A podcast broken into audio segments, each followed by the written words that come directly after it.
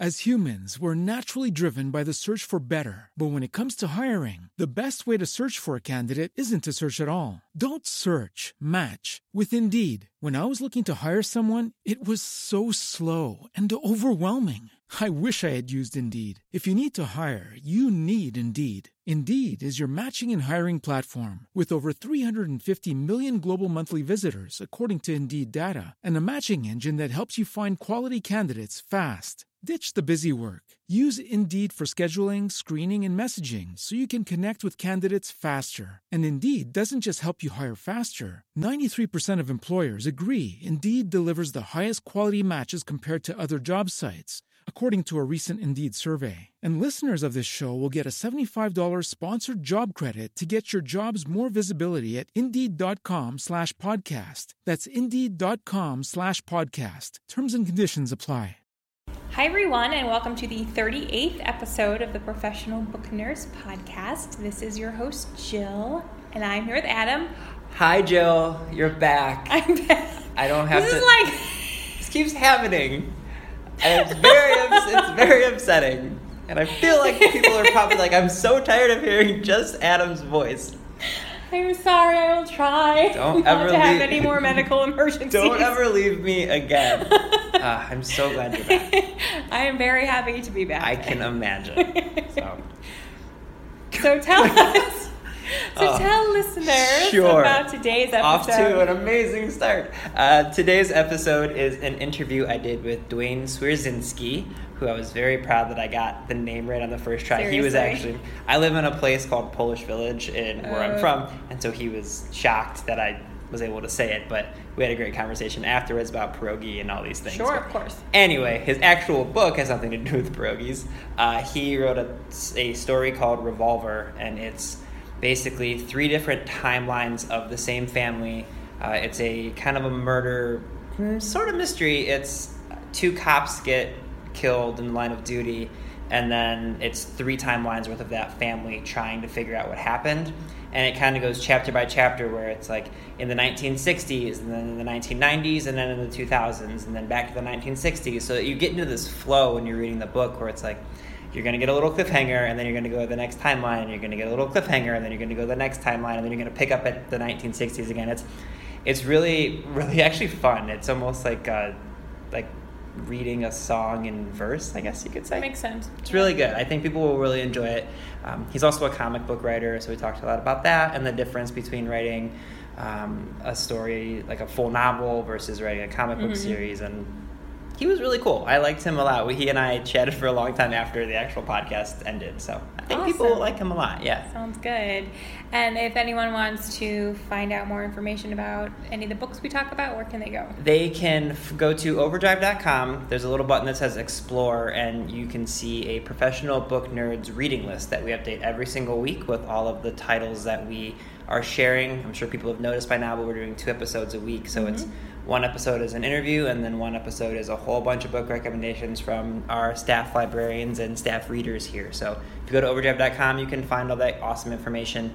Uh, we also have a Pinterest board that is literally every book we've ever talked about on all almost 40 episodes Yeah. of our podcast. So it's borderline overwhelming to look at, but it's it, they're all there if you want to see everything we've ever mentioned. Awesome. And of course, you can always find us on Twitter and Facebook and email us at feedback at overdrive.com. Yeah, we love seeing those. We love interacting with people. My favorite thing is seeing people tell us their thoughts about the podcast on social media and everywhere else and interact with it and tell us what they've been reading and if they liked or didn't like books that we talked about. That's always fun to happens, see. Yeah, yeah. yeah. Uh, well, and the, there's been a few podcasts where we've talked about books that we didn't, We didn't love. like, so, yeah. you know, we're not saying every book in the world is amazing, just most of them. Right. So, There you go. yeah. Anything else you, you want to talk about since people haven't heard your voice in a little while? I don't think so. Okay. I'm good. perfect. All right. Well, I couldn't be happier that you're back. So Thanks. I guess we can let them listen to the actual podcast. That now. sounds like a good idea. All right, guys. Well, enjoy this episode of the Professional Book Nerds podcast.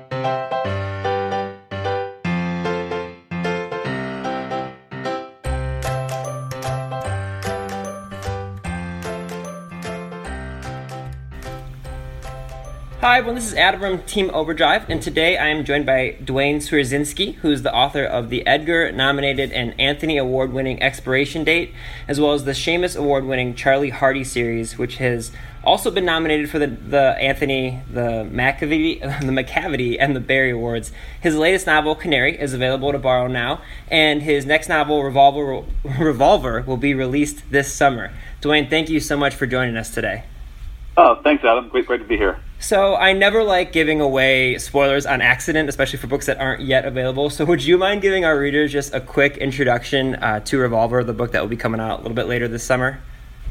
Sure thing. It's a little complicated, and my pitch is probably awful, but here it goes. it's uh, it's actually a novel told in three three time periods. Uh, the first time period is the mid '60s, where two cops, one white, one black, are gunned down.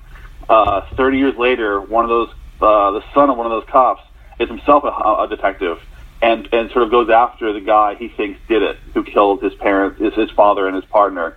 And then the present, 20 years after that, um, the granddaughter of the slain cop kind of um, opens up his cold case and realizes that the person his her father thought did it, perhaps didn't do it, and maybe dad did something wrong, you know, in pursuing this guy. So it's kind of a, a multi generational, uh, you know, a police saga and I told it not so much in order. I kind of skipped around. Uh, the title Revolver refers to that the, the time periods uh, revolve. You see the 60s, 90s, present, and kind of in a in a rotating fashion. So it was designed to drive myself crazy while writing it, and I hope uh, I hope it came out okay. I was actually gonna say I really enjoyed the rhythm of the three separate timelines and how you kind of know as you're reading, you start to understand. You get to sort of like a cliffhanger on one on one of the timelines, and then you know, all right, we're gonna get back to that in you know two chapters from now. And I was just sitting there, I was envisioning you as the writer, kind of laying this out over multiple timelines. So just because I'm curious, did you write this story yeah. chapter by chapter like that, or did you kind of stick with one timeline and like write that all the way through? I'm just kind of take me through your process because I couldn't even oh, sure. possibly imagine it. I mean, I really I try to talk myself out of this so many times. Like I'd be going for a walk, like, why are you doing this? This is insane. But ultimately, it was the, the story kind of begged to be told this way, and I love the kind of the excitement of it, going from one time period to another um, it's actually not that different from most stories. Most novels and have at least you know three storylines going back and forth. And the big difference here is that it's different time periods. Uh, so my process was I actually mapped it all out with index cards. I had a plot you know in mind, and I kind of want to make sure nothing clashed, nothing was wrong, you know. And I was obsessed with these these cards. They're on my wall at home, and I traveled for a mystery convention. I actually packed them up and put them on my table at the hotel just to make sure so I keep working. I, they're, they're my Bible, you know, uh, and following the storyline. So I would never do it again, but I'm glad I did it. I guess. and I got to be honest, and maybe it was because it's you know it's a crime mystery, but I was sort of imagining kind of along the lines of what you said, like having all these like post-its or you know cards up on the wall with like red string kind of through them, almost like like a scatter plot. I, exactly. I, I did color code. I'm not kidding. I color codes. I have like birthdays. I mean, just to make sure that I knew who was even as simple as who was what age and what year makes a big difference. You know, um, and who did what when. Yeah, it was almost like this is actually my first murder mystery too. So on top of all that, I had to sort of figure out, make sure I was doing a proper mystery, murder mystery.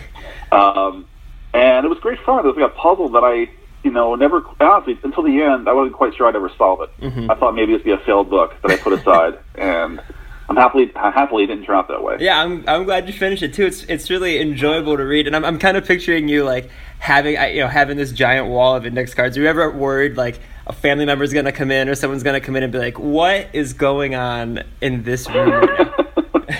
Exactly. Uh, my wife actually has been through you know years of this me plotting books, so she knows this was a little extreme, but I think she knew to trust me. I, I wasn't killing people, you know, in different time periods and that sort of thing. uh, so, do you come from a family background that has uh, the police force in it, or has this just always been something that kind of interests you? It's funny. I I never thought I did until a couple of years ago when I first actually had this idea. I learned that I have a set of, a, a, another set of Swierczynskis, uh, another branch of the family, where uh, currently, my cousin apparently is a he's a cop now in Cherry Hill, New Jersey. His grandfather was actually killed in line of duty um, in Philadelphia back in 1919. Um, and that case really inspired kind of a lot of this. This idea of a cold case. That's a really cold case. That's like you know going back um, almost 100 years now. And but a similar situation where my cousin kind of knows who did it, and it was sort of everyone kind of knew who did it, but they couldn't prove it. Um, so it was kind of this thing left hanging, you know. And he left my, you know, my cousin's grandfather was left dead. He left two young boys, and they, you know, were grew up and had families, and this whole legacy of, you know, a, a family. But no one ever quite, you know, had that kind of bit of justice they probably were seeking. Mm-hmm. So it was an inspiration for this novel. Yeah, that's um, I that's a really interesting way of putting it. Do, do have you talked to your cousin or anything? Have they had a chance to read this? I'm just kind of curious what their thoughts might be. Oh, sure. Actually, uh, no, not yet. Not yet. I actually I sent it to him. It's out, you know, uh, not too long from now. And I'm curious to see what he thinks. I never hate. I always hate pressuring people to read my books. Yeah. Like, you know, if you want to, great. If not, it's a good beer coaster. It's fine. You know. But um, I'm hoping he, you know, hoping he likes it. Uh, we've talked a lot about his his grandfather and kind of that case, and just what it's like being a police officer. You know, I never had that job. Um, but I kind of want to get a sense, as best I could, about what the pressures are like and mm-hmm. what the the mundane stuff is like with family at home and that sort of thing. Yeah, um, and I am just kind of interested. So you've written across you know multiple genres now, and you have you know different formats. Even you've done nonfiction and you know noir and, and comics, of course. And I know that a lot of right. authors they they tend to stick to maybe one genre once they find what they're either good at or successful at. But for you, you know, you're like I said, you kind of are a little bit all over the place. Is this just a way for you to and it to be able to kind of touch on various topics you're interested in, or is it just something that uh, you never wanted to be defined as one thing? I'm always just curious when I meet people who are able to write not only write but write successfully across so many different areas. Right, that's a good question. I mean, for me, I think it's to avoid being bored. Like I wouldn't want to be caught in one doing one thing. You know, even if I was great at writing cat mysteries, I love cats; they're great. But I mean, I wouldn't want to be the guy who writes cat mysteries forever, kind of trapped in that box. I like kind of doing a lot of different things, and um, perhaps it's career suicide because you know the ones who people do best, I think, do have do one thing well, you know, and are known for it. They know that you know, you know, if it's a Lee Child novel, you'll know what it's it's great ass kicking. There's you know action. There's you know tough guy stuff. Um, but for me, I just uh, maybe it's just my short attention span. I kind of want to go hop book to book, different fields, different kinds of genres, and um, it, it, it's funny. I always know when I'm interested in a book idea because it won't. I can't shake it like a cold. And sometimes it's a mystery, sometimes it's a crime novel, sometimes it's like a horror story. I can't shake. I have no control over it. I think. Do, do you think you tend to bounce around a little bit? Like I, I can't imagine spending you know three years working on a crime novel and then immediately diving right back into a crime novel so is it kind of like a way to you know you do a crime novel then you do you know a, a comics run or you do a, a, mystery is it sort of like bouncing kind of around one after the other sort of i guess i'm just i guess it fascinates yeah, no, me. yeah exactly i mean i, I after finishing revolver i finished the first draft of it last february and right away i had a sort of i needed a palate cleanser so i actually wrote this sort of very different like you know part of the book, whereas a first person, very clear cut, simple, you know, straightforward. Uh, I needed that, that kind of again that palate cleanser after that. Those you know a year of index cards. So that's kind of what it is. And then for you, what's the writing process like compared, you know, say doing a comic book run compared to, you know, Revolver or Canary, one, one of these titles? What would you say just kind of the differences for you when it comes to writing those two very different formats or kind of genres of writing? Sure. I mean, I always pictured novels as a marathon, you know, and then and comic books are kind of a sprint. You can pitch an idea and get it approved and write a script in a few days, honestly, and then it's off your desk, and the artist has the you know fun with it, and you're still involved with it. Of course, you know, you're fine tuning things late in the process, but it's kind of satisfying, kind of telling a complete story, a 22 page you know story, and having it be done, and go back to the novel, which you know for Revolver is a, a year and a half, which is probably the longest I've ever spent on a novel. Um, but it's not like a year and a half solid. You know, I, I was doing other things. I was writing other, other things, comics and such. So it, um, yeah, it, it, it, novel in your head. It's sort of a you have the long goal in mind. You'll reach it someday, and the only way to reach that goal is to have like a thousand words a day, or whatever your word count is. You sort of inch by inch get there and then I guess because I'm I'm curious, I haven't had a chance to speak to too many comic book writers.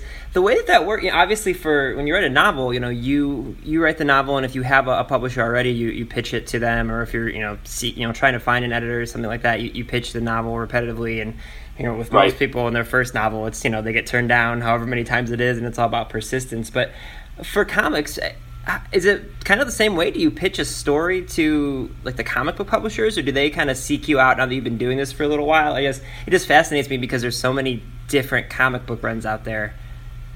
Yeah, it's a good question. I mean, um, no one has this. Like, there's no one path into comics. I noticed that. Um, for me, I had written a few novels, and that got the attention of an editor who saw them and thought, "Oh, we'll give them a shot," you know, that kind of thing. So, I think the important part thing is having a complete work in hand, and be it a novel or your own comic. A lot of guys do their indie comics, you know, do a couple issues, and get the attention of someone.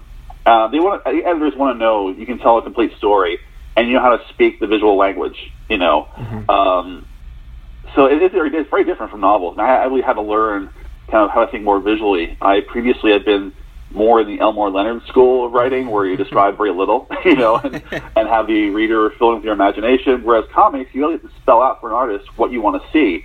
Otherwise, it'll be, you know, kind of blah, bland. You want to think visually. So that was a big thing for me. Um, but I, I would say it's actually as hard, if not harder, to break into comics than it is novels um, or you know publishing. Mm-hmm. Um, I just think it's it's you know it's competitive, but also it's a lot of money. it costs a lot of money to sort of you know hire an artist and colorist and print it. Uh, whereas novel, you can write a novel and put up online in a couple hours mm-hmm. today. and so you can duck yeah. this. You can duck this one if you want because you have a novel coming out, and you, I know that you do a lot with comics. But do you have a preference between one or the other? Oh, I, I, I always, I always said I, novels are my love. I mean, I, I'll always write novels, even if they stop publishing them, and I, I'm doing them for my grandkids. You know, that's fine.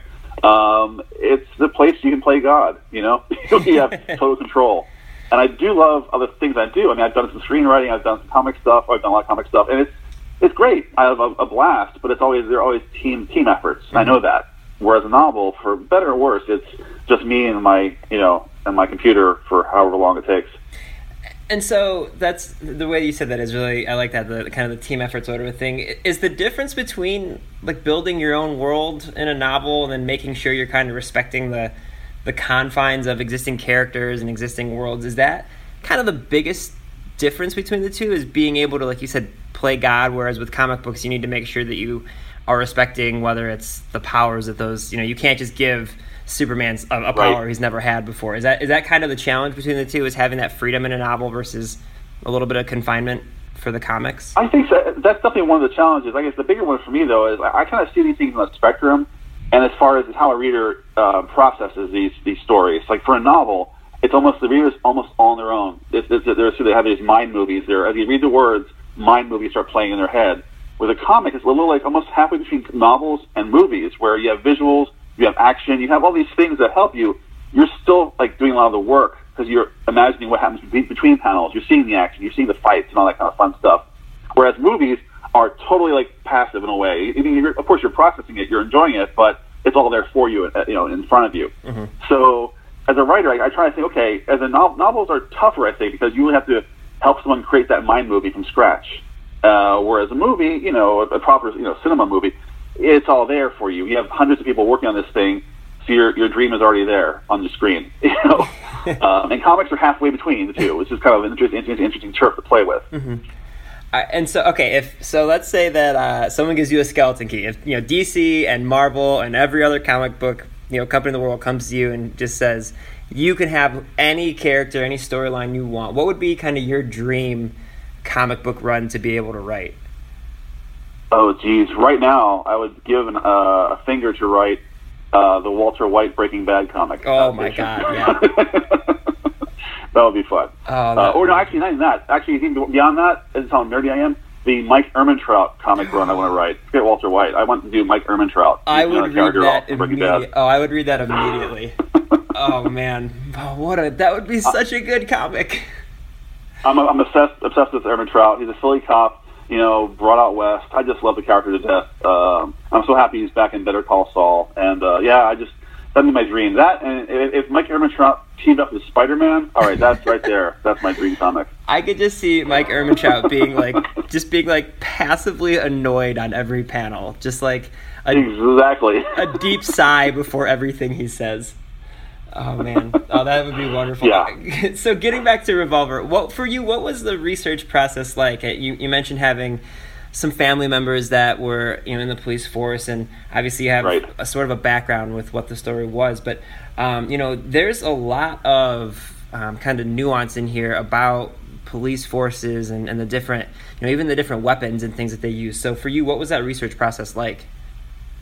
It's funny. I approached it as I'm a former journalist. Before I was a novelist, I worked work for a magazines and a newspaper, and I kind of applied my old rusty journalism skills to it, where I actually looked up, up sources. I kind of found retired cops who want to talk about the '60s and that era in Philadelphia, um, and had really some, some great folks uh, give me uh, spend a lot of time with me and walk me through again the big stuff, but also the mundane stuff about being a police officer at that time.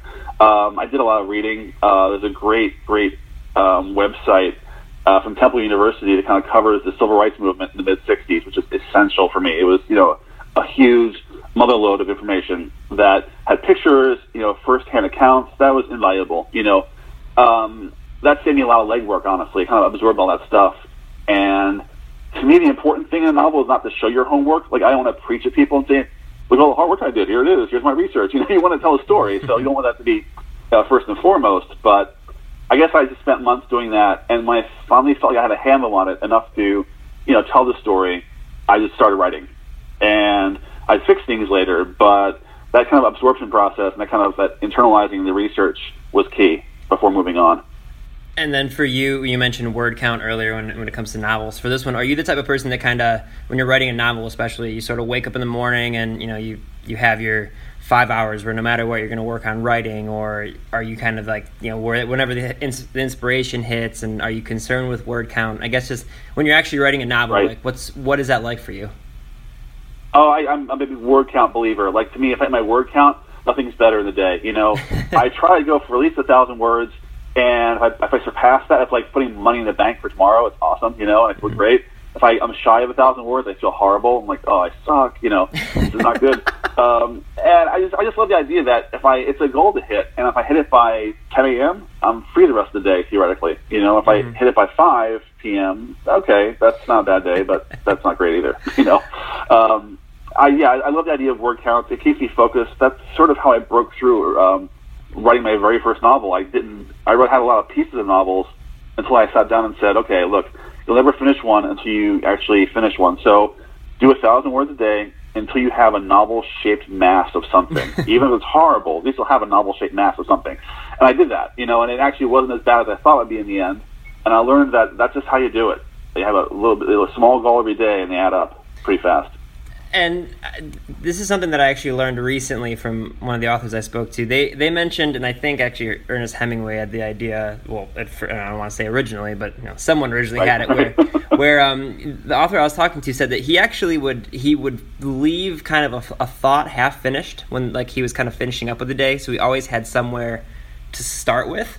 Um, I can't imagine trying to do that with three different timelines. But did you kind of make sure that you had your thought, you know, like a, a, full thought kind of completed, and then you would kind of you would start scratch, you know, start from scratch the next day? I guess you know, how would that work for Oh you? yeah, that's a great trick, and I, I use it all the time. I kind of it's I, I call it like leaving enough gas in the tank for tomorrow, like where you have a thought you could finish now, but it's better to leave it hanging for you, so it's easy to start tomorrow. You Yeah. know, um, another trick is I go back and revise the page before. If I like tweak words here and there, and by the time I've done that, my head is back in the voice of the book, and I'm ready to go forward. That helps a lot too. I, I'm going to steal that idea. I like that a lot. it's, it's great, yeah. All right, so Um, oh, go ahead. No, no, not at all. That, was was just I I, I helped me a lot as far as and also that's why the, the first half of my books are heavily edited and the last half not so great. No, I'm kidding. It's just- I tend to edit, you know, the pages before, and by the end I'm just done with it. Yeah. Um, so, given that uh, Overdrive is a library company, I always like to ask all the authors that I speak with do you have like a first or a favorite memory from a library, either when it was growing up or recently with a family? I guess just basically something that you know you remember fondly when you think about a library. Oh, oh yeah. I mean, I owe my career honestly to the Free Library of Philadelphia. Um, the branch right near my house where I grew up is the Frankford branch. I would go there all the time. Uh, I got my first adult library card early. I remember the first book I got. For some reason, I chose Stephen King's It. Not a small read, like not a light read. I just thought, okay. I remember actually reading the paper, reviewed the book, and it sounded fantastic, like this great mashup of all these monsters and this sort of long saga. And I thought, that's what I want to read. I went there, I picked it out, went home, and devoured it. And that really turned so much of my brain on. Like, I go, wow, you can do this in novels. This is amazing. And uh, I was always the Frankford branch. That place is beloved to me. Um, right under the uh, the Frankford elevated tracks, you know, uh, a few blocks from my house. So yeah, and, and later in life too. I mean, I was always haunting the library, uh, the main branch downtown. I was there quite a bit. I did a lot of research for books over the years at the the, the free library, and I actually just moved last week. My family we moved out west. We're now in Burbank, California, and I'm looking forward to going to the main branch of the Burbank Library. So I think you know, I, I like, you know, growing up in a, we're a library family. Um, we encourage our kids to go to libraries, and they're the best thing ever. I, I have to point something out, and there's no way you could have known this, but so I think I've we we're on like episode I don't know 35 or 40 by the time this comes out, and I've talked to probably 20 authors, and literally Right. three or four of them have mentioned growing up and being a child and reading it, and the Really? the, yeah. The st- so I want to so uh, I guess, I guess I have a question first off. Do you remember how old you were when you read it? I'm pretty sure I was 13. Okay. 85. That was 13. Yeah. All right, so this blows my mind because I'm first off I'm terrified of clowns, so it is just haunting for me. But second, literally, you're like the third author now who I've spoken to who, like, way earlier than they should have, has read it. Has read it. So I think if I have kids, I'm just gonna sit them down like as soon as they're able to read and be like, "Listen, get through this book. It's gonna terrify and haunt you, but apparently it's like a key to becoming an author is reading it far too earlier than you should." funny. Yeah. That's hilarious. Yeah, I'm not sure what it is. I don't, if it was like the size is like it kind of dared me to read it, um, but it just it hooked me. Yeah.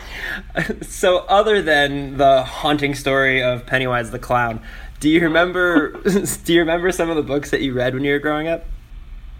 Oh yeah, I mean, I, I guess I knew from an early age I wanted to be a writer, and so I actually plucked off the shelf. Lawrence Block had a great how how to write a novel book. Um, I think it's called Writing a Novel from Plot to Print. It was a very nuts and bolts, basic stuff. You know how to like you know your plot, your characters, your setting, all that stuff that you know when you're 13 or 14, it's it's huge news to you. You know, um, all of it. You know, it was long before I actually had an English class where they kind of kind of stuff was picked apart. So that was a big big favorite of mine. Um, I guess I, I mean, I just sort of like I with my own novels today or online books. I drifted from interest to interest. I remember like computers and science and whatever else I could. If it was on the shelf, I was picking it up, you know, and devouring it. Um, I'm, I was always kind of nervous, like to walk home from the library with like 12 books in a stack, Oh, yeah. you know. I'm surprised I wasn't mugged more often, but um, yeah. Um, so how about today? Who are some of the authors, maybe some of the books that you like to read nowadays? Oh, geez, yeah. I read, you know, again across the board. Um, still, I just right now I'm reading Tim Powers' uh, Last Call. I just uh, I know it's part of a trilogy or the first book in a trilogy, and that kind of fascinated me. Um, of course, love crime, mystery, noir. Um, I read a lot of the older. You know, my favorite older writers like James Cain. I'm kind of obsessed with Cain. Uh, I think he's sort of underrated. A lot people usually cite, you know, Hammett, Chandler, Macdonald as the holy trinity. They say. Uh, Donald's fine. I think Cain deserves that third slot there. Yeah. Hammett Chandler. Um, I'm a big champion of David Goodis, who's a Philadelphia writer uh, who I really admire. He wrote these sort of really dark, brooding books about you know my hometown and just the voice. I mean, for me, it's like the voice really captures you. You know, if a voice captures you, I'm, I'm like a fan for life. Mm-hmm. Um, there's so many books that are sort of just you know they're fine, they're generic, they're okay, they're mm-hmm. they're, they're, they're professional, but I look for those kind of oddball voices, those voices that I don't hear very often, that kind of really bring me into their world. Mm-hmm. So that's what I gravitate to. So I like to uh, around the end of our podcast, I like to ask all the authors uh, nine questions that I call the Nerd Nine for our professional book nerds. um, Wow, so the, thank you. Yeah, I'm very very proud of that alliteration. Um, I like that. Uh, so these are just kind of rapid fire. So just the first answer that comes to your head. Um, they're very easy, very lighthearted. I promise nothing terrible. So, uh, is dangerous. I can tell. It's dangerous. all right. So the first one is, what's the last book that you finished? Ooh, uh, oh, uh, Before the Fall by Noah Hawley, which was excellent. What is your favorite place to read? Ooh, um, place to read. I, anywhere the surface I can sit on, honestly. favorite place. I'm all over the place. I'm everywhere. What is your guilty pleasure? Like mine is, I'll spend hours watching Chopped on the Food Network. Oh, jeez. I gotta say, even when they're bad, I'm still a sucker for superhero movies. Even the horrible ones, I'll watch. and Cape and the Tights, I'm fine. And then I'll watch it. what is uh, one place you'd like to travel that you haven't yet been to? Oh, you know, actually Poland. Oddly enough, I've never been there. I'd love to see that, see the place.